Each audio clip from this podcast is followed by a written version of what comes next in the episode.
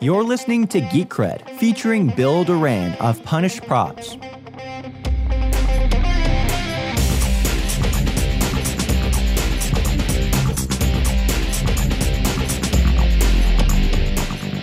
Hello, Internet. I'm Steve Riekeberg, and welcome to Geek Cred, the podcast that delivers in depth, behind the scenes interviews about everything geek.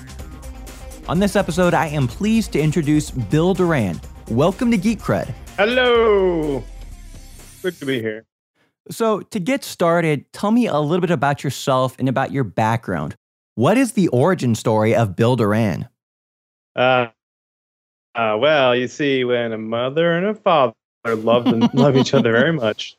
uh, let's not go back that far. I am a twin. That's kind of interesting. Hmm. I have an identical twin brother. Uh, but the my my current thing is, of course, punished props and the uh, replica prop building that I do, and the origin story of that goes back probably um, just I have a strong background in art and building things. My mom is an art teacher, a high school art teacher, and my dad always did lots of hobby type hmm. things. Mm. So we were putting together remote control cars and building models and stuff. So I did a lot of that growing up. So I guess you were kind of already doing the maker yeah. thing as a kid, though. Mm-hmm. So this was kind of just a natural extension. It's not like, oh, I'm going to go make props and start from square one. This was kind of a just, these were skills you kind of, to some degree, already had then. Yeah, there's a lot of that stuff that I just picked up as a kid, putting together models and painting things. But also, I, I went to school for computer art, for doing like 3D design, hmm. Maya, mm. 3D Studio Max for animation. And in the early 2000s, that meant you also took a lot of traditional art classes. So I took a right. lot of 3D design, a lot of sculpture, art, art history, painting, drawing.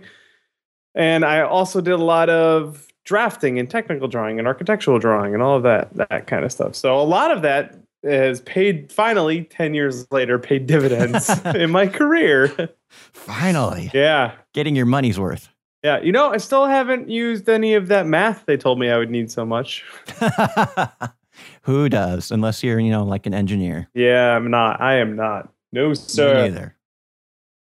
Um, but the prop thing, like this sort of specific taking art in that direction uh, we, was because some friends of mine and I decided to uh, dress up in costumes for the Penny Arcade Expo out here in Seattle uh, a couple of years ago. And we built costumes from the Team Fortress 2 characters. And uh, that started our sort of lifetime love of doing costuming. And I just kept making all of the props for everyone until until now I do it for a living all day. So, were you always a geek growing up, or was this something you more embraced as an adult? I, uh, funny enough, growing up, I played a lot of sports, uh, probably because that's what my dad did. But hmm. I was a turbo geek. Uh, I did a lot of, a lot of reading. I, probably because I, I'm horribly nearsighted and I wore these giant thick glasses ever since first grade. So that that kind of shoves you down one direction in life. Hmm, sure uh, read a lot of science fiction and fantasy growing up. Uh, a lot of my friends were into that sort of thing. My favorite show growing up was Highlander. So hmm. If that's a barometer for for geekiness, then definitely swayed pretty far in that direction uh, in my formative years in high school. Right, right. So you kind of touched on this, but tell me more about how you got into prop building and costuming and what that very first build was like. Um, the first costume build, the um, the Team Fortress characters that we did at the time, I, I was sort of living in this this house with my uh, my now wife and some other friends. We all worked together at Microsoft, but we all lived in this big house, like six or seven of us, uh, and we all decided to do this project together. You know, build all these costumes. And we didn't have a shop, we didn't have anything. We did most of the build in our dining room. nice. Yeah, it got pretty messy. And it was late nights, uh, staying up late and trying to get things done on time and sewing costumes and gluing things and, and fumigating the house with like Bondo and terrible smells. So it was kind of the wild west of costume making where all of us only kind of knew what we were doing. Um, but the end result was good enough that we were happy with it. And uh, when the next year rolled around for PAX, we did it again. And then now it's a yearly thing and a bi-yearly thing, and it's for me, it's my full-time job. You've become infected. Yes, it is very bug. infectious. So, what is it about going to conventions, like you mentioned, and dressing up in a costume that's just so fun? Well, uh, I think the most important part of it, or at least the most important for me, and it's it's important to make the distinction that not everybody cosplays for the same reason. True. Uh, but my reason is first and foremost, it's a way. It's sort of the ultimate expression of fandom for me. Uh, hmm. That sort of unbridled enthusiasm for a character or a video game or whatever right. it is that you like a lot. Um, so, for example, my very favorite character is Wolverine from the X Men. So one year I did a Wolverine character, and and I um, uh, made claws, and I made a X Men belt buckle, and I worked out a whole bunch, and uh, and to me that was like this is me and my favorite character, and it's that sort of expression of fandom. Um, and then being in that environment with a lot of other people who um, who are doing the same thing, you know, expressing their fandom is infectious and, and uh, the the enthusiasm sort of builds on it on itself with each other. And everyone just has usually has a really really good time. Mm. yeah I, I do think it's kind of an interesting uh, difference between people who kind of see it and don't really get it and everyone else who's been to a convention and even if they haven't done it themselves they've seen the costumes they can appreciate the costumes mm-hmm. well, well the other aspect of that too that now for me is that going to conventions in a costume with props that I built is a marketing tool for me. Exactly, exactly. Yeah, I'm using it as a means to show off the stuff that I make. Uh, an important thing that I do is when I meet new people who have never seen my stuff before, or people who have seen my stuff but never in person, is I'll put it in their hands if I can. Because uh, I make, like, uh, for example, I make Mass Effect pistols. And the ones that I make are solid plastic resin castings, and they feel very substantial. They're uh, almost two pounds. They uh, they're solid. Like if you clobbered someone in the head, they would they would go down. They're very solid. Uh, the visual aesthetic is one thing, but the tactile, getting that thing in your hand, mm. you're hmm. like, yeah, I feel powerful. So I always do that if I can when I'm in person. I'm like, here, check it out. Or if I'm posing with someone and they're standing there. I'll shove a, ga- a, gun in their hands, and they get people get really excited about that, and hmm. that's something that you can only really get from going to a convention. Right, right.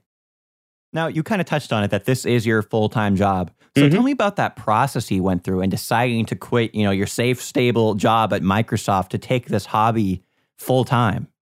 Uh, let's see, a year, about a year and a half ago, I did. I started doing projects more and more that were more just like a prop that I wanted to do, right? So I love Mass Effect and I started making Mass Effect stuff. And I made a gun from Mass Effect 3 that wasn't, it was before Mass Effect 3 came out. That's what it was. And there was some concept art of a pistol that I liked. So I took that concept art and I did the best that I could to build that gun. And I um, put it in the Child's Play charity auction dinner. They do that every year in December uh, in Bellevue by where I live. And I got a huge response from that. And people saw it online and like, that's really cool. And people started messaging me and they're like, that's awesome. I want one. I was like, oh, I, I guess I could, I could make some more. Uh, and then I made, let's see, what did I make? A dagger. I made a Mehrunes' razor from Skyrim. Hmm.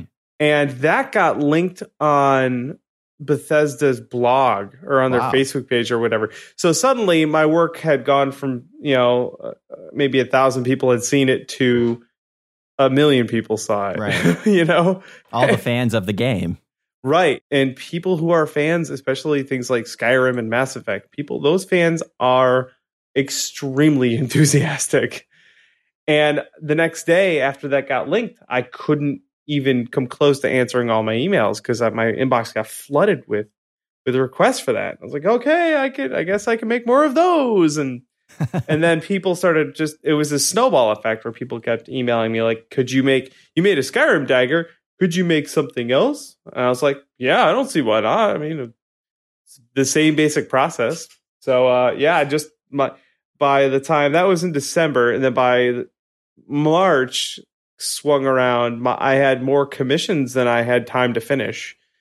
And I talked to my wife about it. I'm like, this is really cool. I wish I had more time. I could, I could actually make money doing this. I could, well, I could survive doing this. Let's say I'm not living high on the hog right now, but I realized that I could survive on it. My job at Microsoft was okay. It paid all right, and I, it was a solid job, but it wasn't going anywhere, and mm. it hmm. wasn't doing. It, I was publishing video, and I went to school for uh, you know computer art and i wanted to do something artistic so mm, so not the most creatively fulfilling job. Yeah exactly. So uh, when i realized that doing prop making full time was something that i could do it wasn't even a decision. I was like well that's this is clearly the next logical step. Mm. so yeah i went to pax east. That was one year ago and I did a panel with some of my friends about prop building, and I talked to a bunch of other people. And I have other friends who have done stuff like this uh, for a living. My friend Harrison at uh, Volpin Props does prop making for a living. So I grilled him and we talked about it a whole bunch. And by the time I got home from PAX East, I went and turned in my two weeks. And two weeks later, I was I was uh, out on my own. And it's been almost a year now, and I have survived.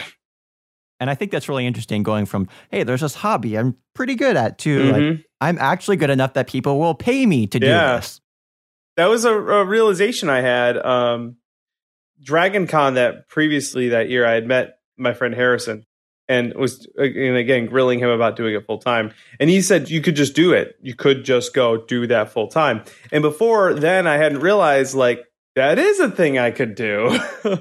it never occurred to me that I could just go get paid to do that. I think that a lot of people don't just don't have that realization. Um, but mm. also, it's also an extraordinarily large amount of work. yeah, I, I, do think that's something that I'd love to hear you expound upon because I don't think a lot of us realize as you know fans when we go to a convention and we see you or others in costume or just see pictures of it, mm-hmm. the amount of work that goes into this. Yeah, it really is a labor of love. And I know that a lot of people couldn't do it for a living, even though they love it a lot and they're willing to put in the time to make something that's really good.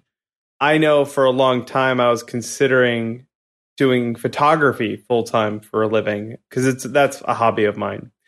But after I had shot a few weddings and done some little jobs here and there, I realized that I didn't I could not do that for someone else. Like that was a personal thing for me, mm. my art, and that was that. The prop making thing, on the other hand, for whatever reason, I can do it all day, every day. I don't feel bad when I have to sell something and, and get rid of it when I put so much work into it. So it, that works for me and, and it, for a lot of people turning their um, hobby into a career is not viable. It's just their passion does not translate to career. Uh, hmm. but for me it worked out. So we so take me a little bit through your process and your workflow from start to finish i mean what exactly goes into a build all right. Well, let's talk Mass Effect gun because that's usually what uh, I've something built. you've become pretty known for. Yeah, I got a couple of those. Um, the first and most important part is collecting good reference images, and with video games, it's actually pretty. Not I'm not going to say easy, but when you compare it to people trying to go frame by frame through a movie to mm. collect a reference image a video game one is a lot more um, su- well suited to for prop making. You can actually extract the model yeah. and look at it. Yeah. I have actually uh, recently grabbed all of the files from Skyrim, uh, and I have some plans for uh, some costume plans for a personal project for this summer. Literally, can load up high res textures. I can rotate around the 3D object. I can get perfect um, orthographic views. I can get wireframes of it uh, from the 3D model. And so from video games, you can do that, which is pretty cool.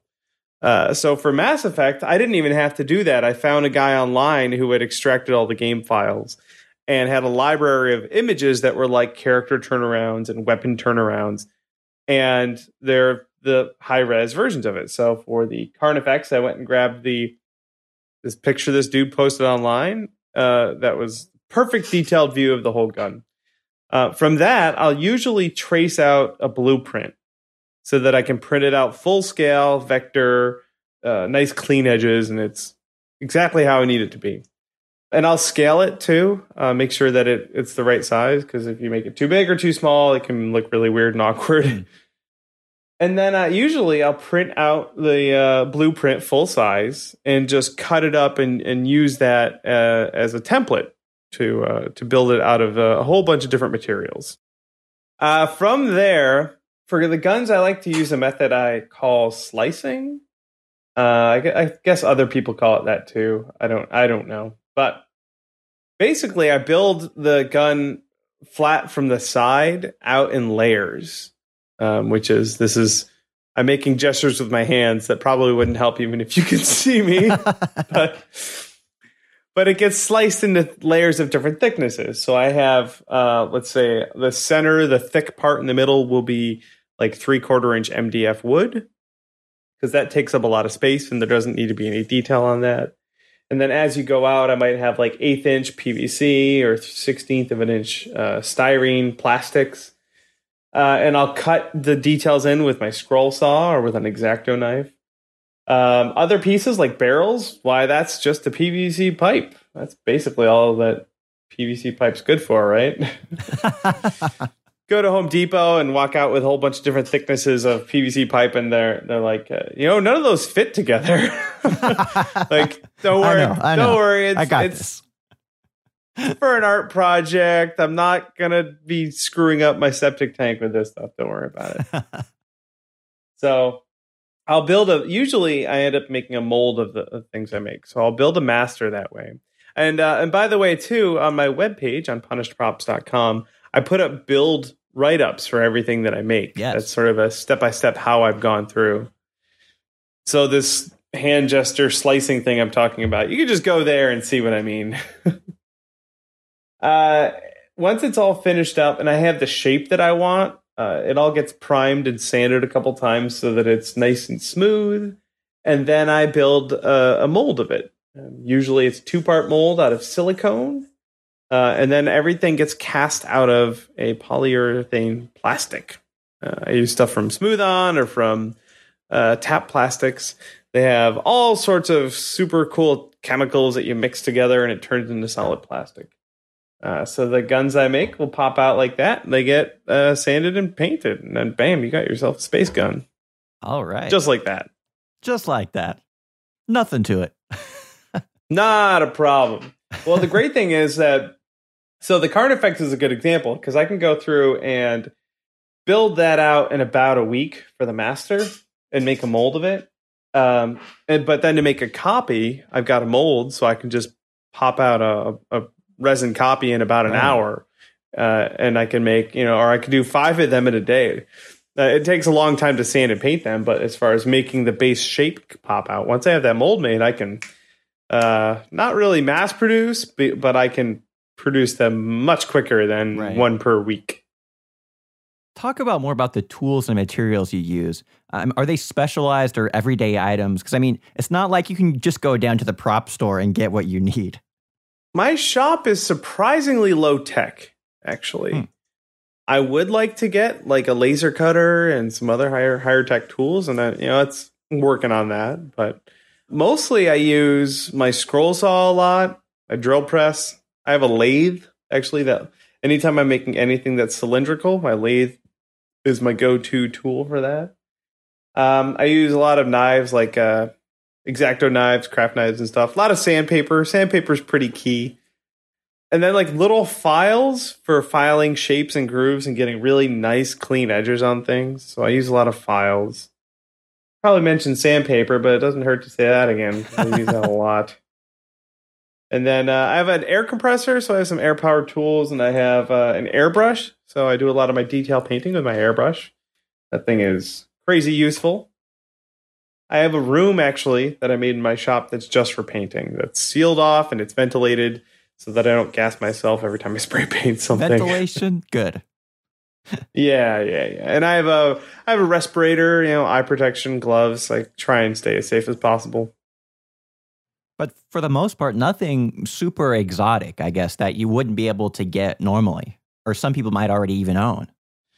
Yeah, exactly. Uh, I mean, I have a heat gun I use a lot. Uh, the lathe is probably the most specialized thing I have mm-hmm. right now, but even that I got from Harbor Freight. Uh, I think it was like 130 bucks for the small one that they have. But I do want a laser cutter because all the cool kids, all the cool kid prop makers have laser like cutters. now. Come on. Yeah, I know. I want one now. Uh, I'm thinking about 3D printers. Mm, um, I'm 3D still not sure yeah. if they're, yeah, if there's one in my price range that's good enough for to be useful to me. I'm not sure about yet. But um, my wife has actually gotten some stuff 3D printed from Shapeways, uh, and it looks pretty cool. and I do have a, I do have training in 3D modeling, so I can I can actually make that Mm, sort of right. stuff. Yeah, yeah. So we'll see. I, uh, CNC mill would be pretty sweet. Uh, kind of cool. now we're starting to talk big bucks though, and I'm not not quite there yet. and and as far as materials, where do you go and get that stuff? Because like I said, it's not like you can go down to your local prop store to get everything you need. hmm So a lot of the stuff I get from the hardware store. So I use MDF a lot. I use PVC pipe a lot.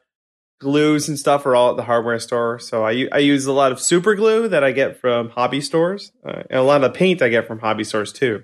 Enamel paints and different metallics and stuff, and metallizer buffing lacquers and all that cool stuff is from the hardware or from the hobby store. But for my plastics, um, for like sheet plastic or PVC or styrene, there's actually a Tap Plastics uh, nearby where I live, so I'm kind of spoiled. I can just drive up there and pick up, and they have all sorts of other stuff too. They have polyurethane plastic resin, they have uh, silicone for mold making, they've got acetate acrylic sheet, all kinds of good stuff, acrylic tube, everything they want but also that sort of stuff can be ordered. Uh, there's a website called Sintra that sells PVC foam board, and Smooth On, who uh, I'm pretty sure I put two or three of their children through college. I uh, I get a lot of uh, silicone and uh, plastic resin. So actually, I should have some showing up either today or tomorrow. A big old, big old box full of plastic.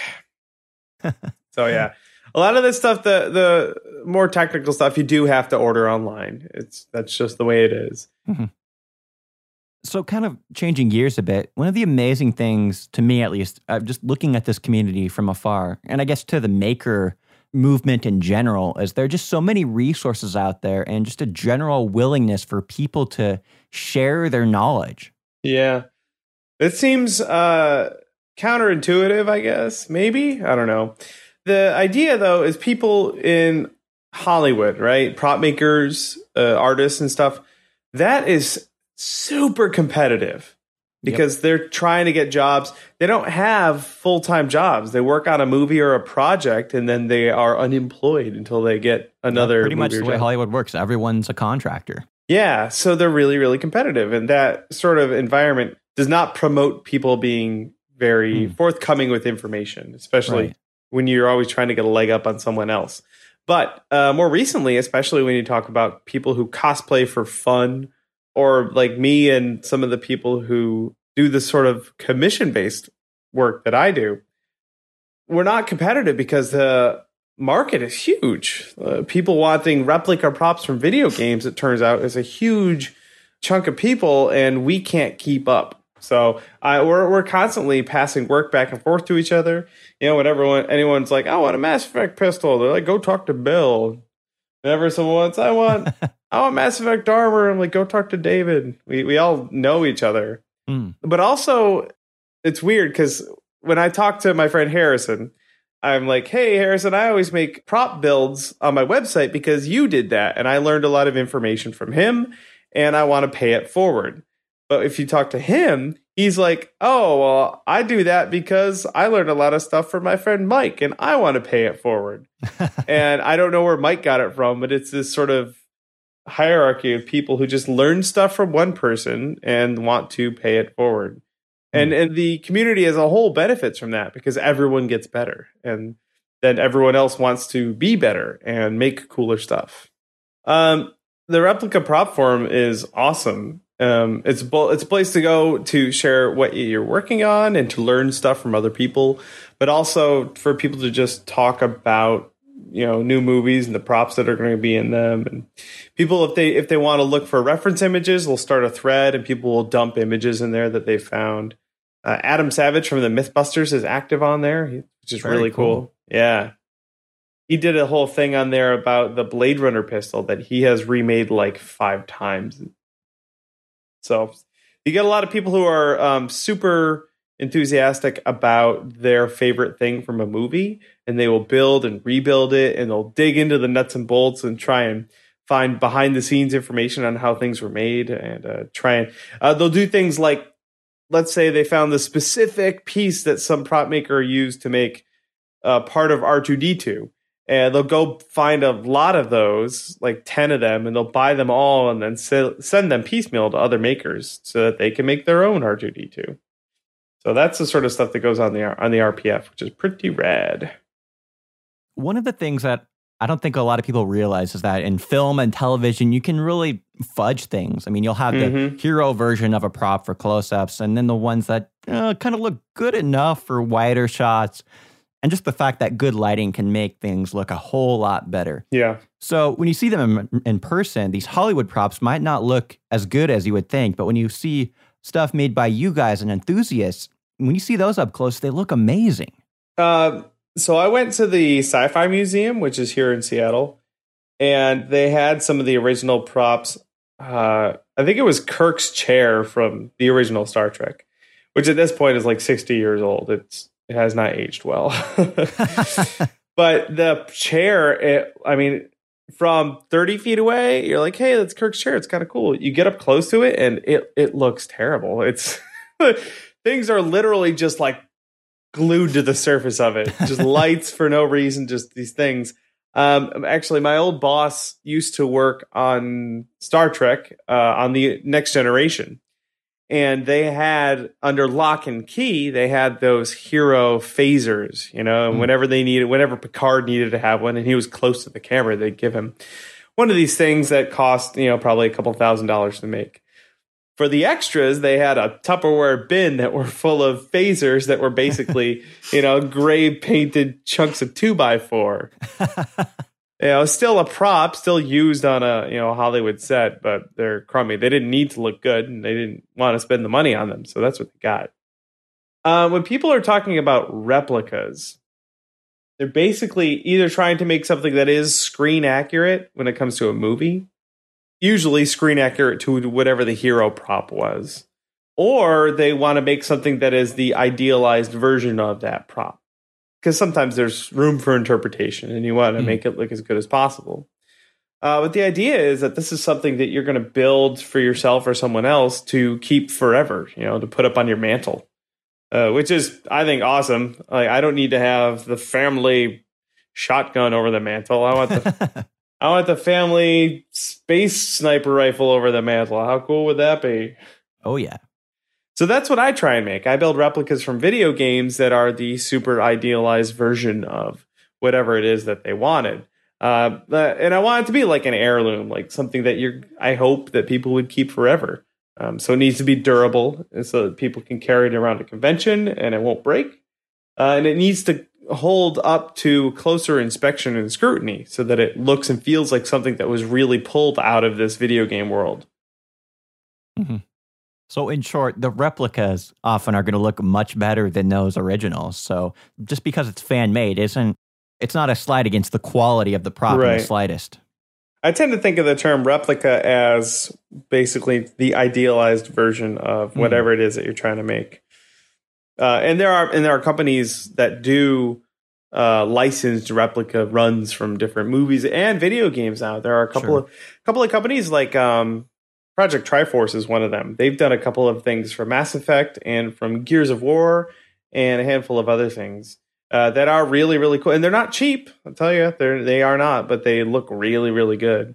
It's not the sort of thing that can mass market yet. They still do limited runs of them of like let's say 500 but I've got to play with them before. They're really cool.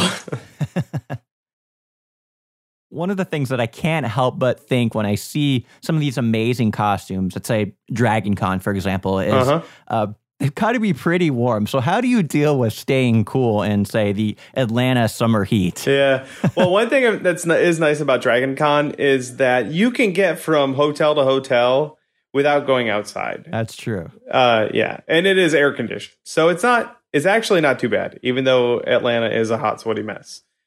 Uh, but also, when I'm picking a costume, that's one of the things that's pretty high on my list of considerations. Some people don't care, but some people are just like, I want to have the biggest, coolest, badass, most amazing thing.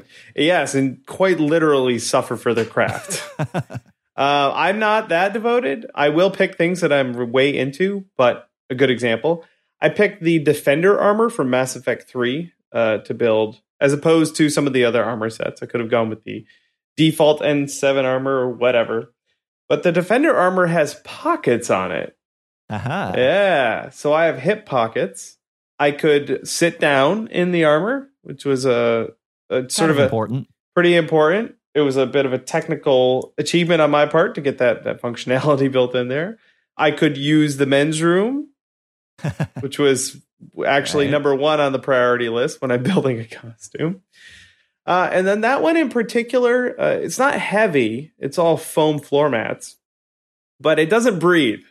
So I did sweat a lot. So I just have to, you know, Febreze my costume at the end of every day so I don't stink the next day uh, and drink a lot of water.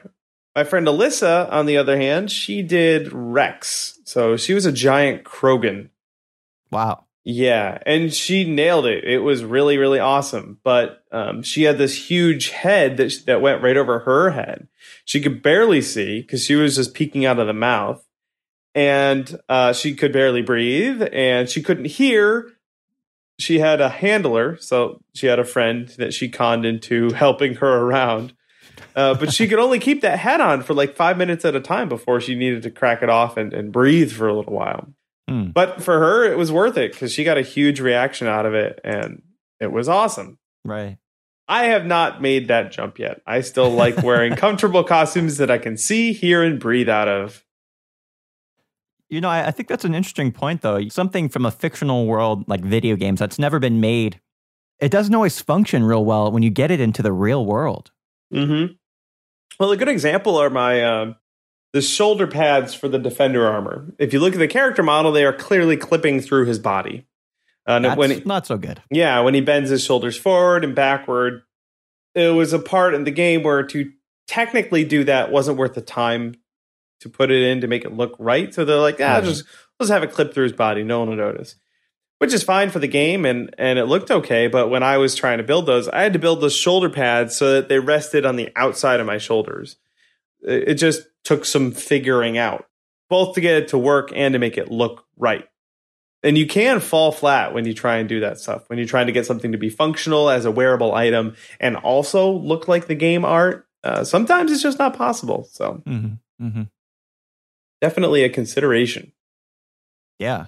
And I've actually, I'm buddies with some of the people at BioWare, and one of the character artists for Dragon Age actually asked a bunch of cosplayers because their cosplay community is is extremely enthusiastic.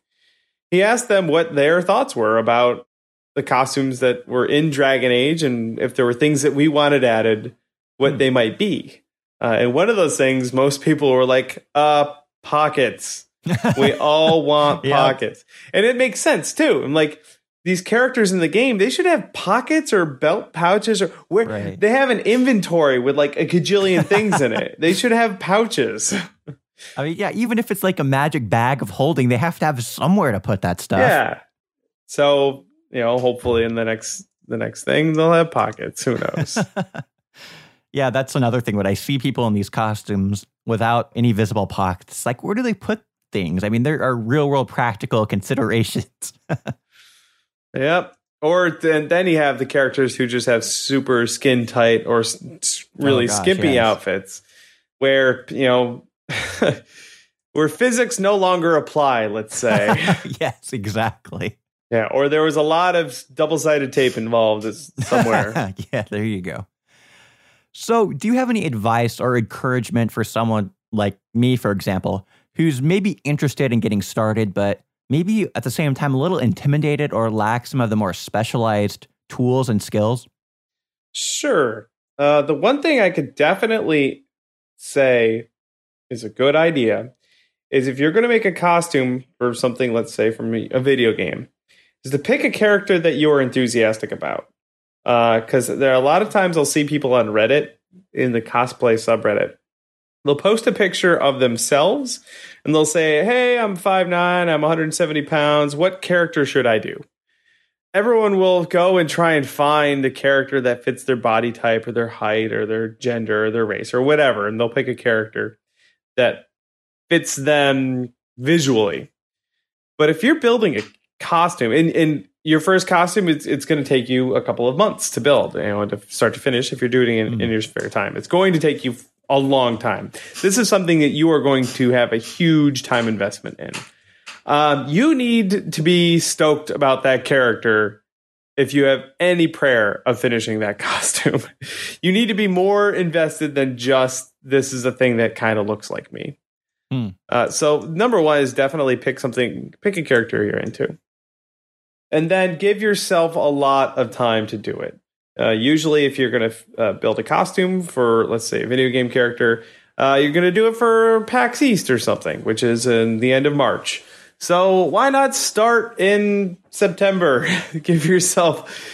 You generally, what I say is figure out how much time you think it's going to take, and then take twice as long to build it mm. because something will go wrong. Something always goes wrong.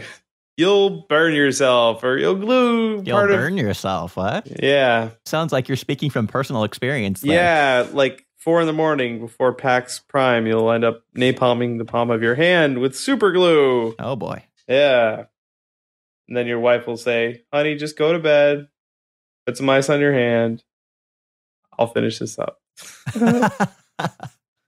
Uh, another thing you can do is cosplay with a group of friends. Uh, if you can get other people involved, especially if you do costumes that are a group costume. Um, so I did Team Fortress with my friends, and I did a bunch of StarCraft characters with my friends. And we got a huge, awesome reaction from people, and we were all invested in it, and we all had a really good time. So definitely, definitely a social thing. Do do it with friends, or convince someone else to do it. And then either a lot of times people will build a costume and they aren't happy with it, so they will rebuild it. And then, or every year, for example, my um, sister in law uh, has done a Samus Aran costume for the last three years, and every year she just keeps improving it. So don't the first costume you do doesn't need to be super awesome, and it doesn't need to be the only costume you do. As your skills get better, you can improve the costumes that you've made, and hmm. and just keep going every year.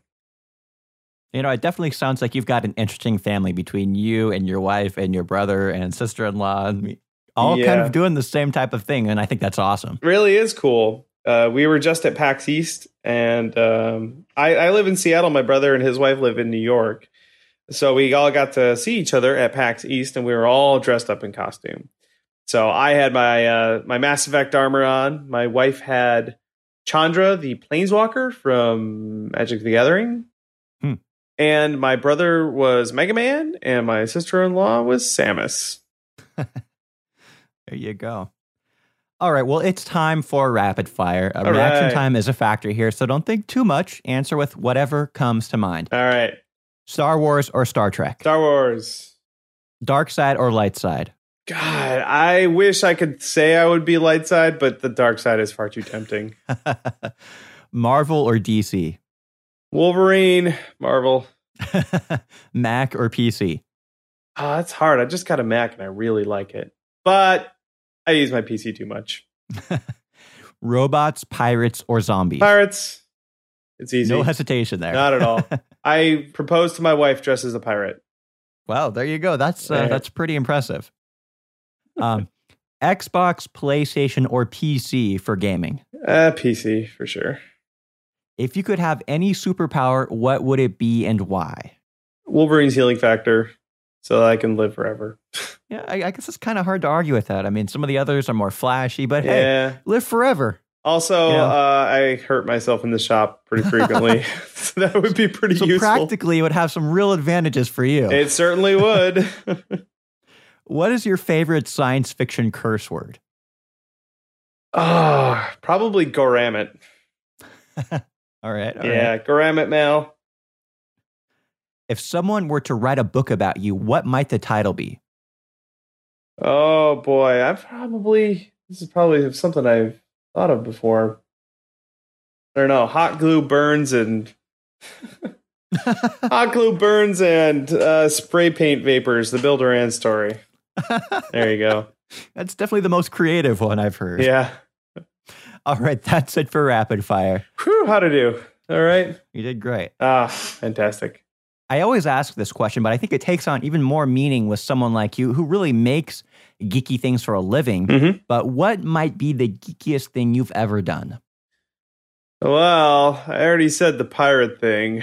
that was pretty up That- there. that is pretty hard to top, I think.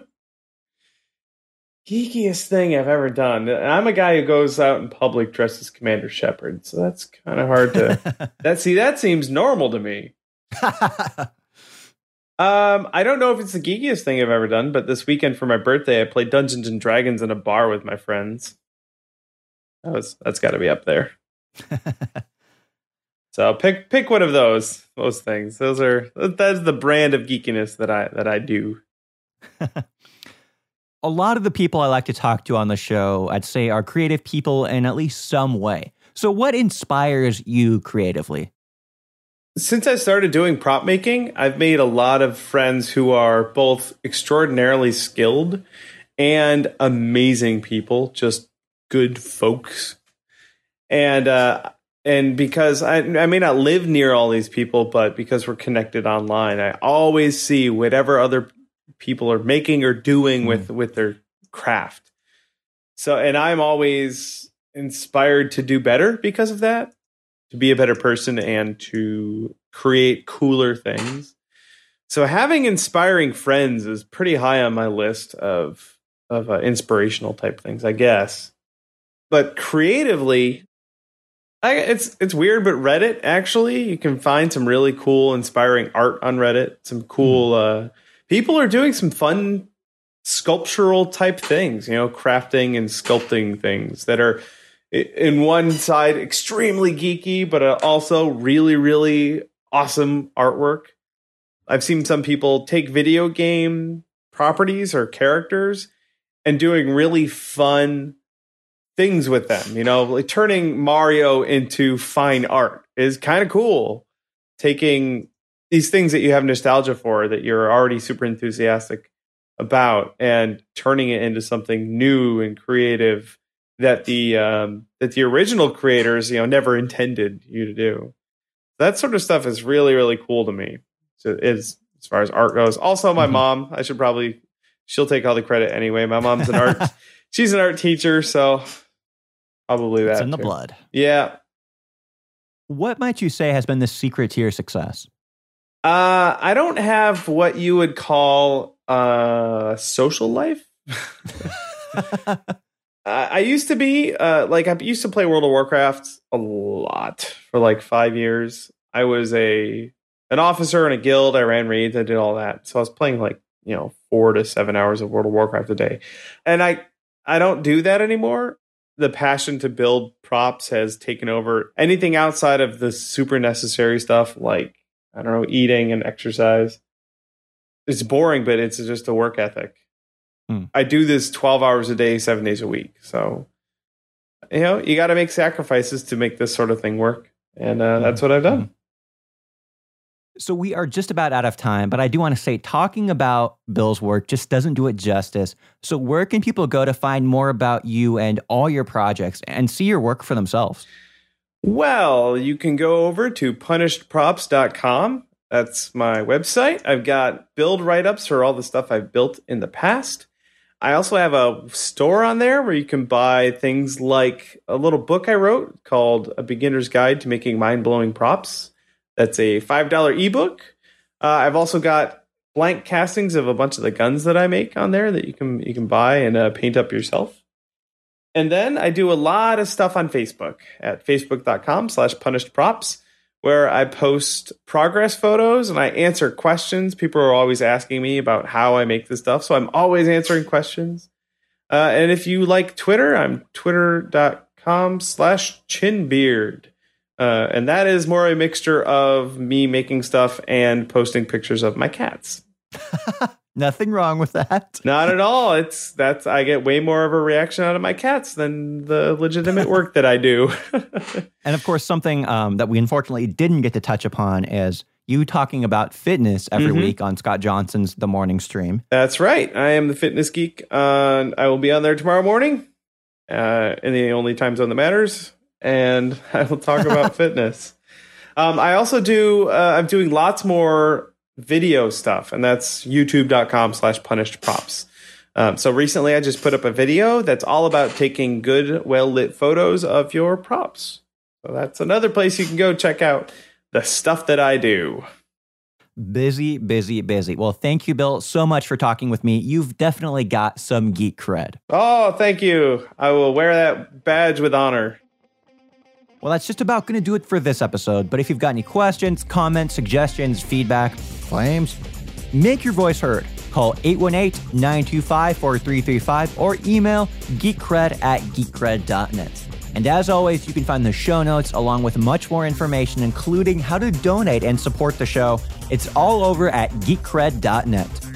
Coming up next time, I've got Ron Richards, formerly of iFanboy and now of Image Comics. So stay tuned for that. But until then, geek on.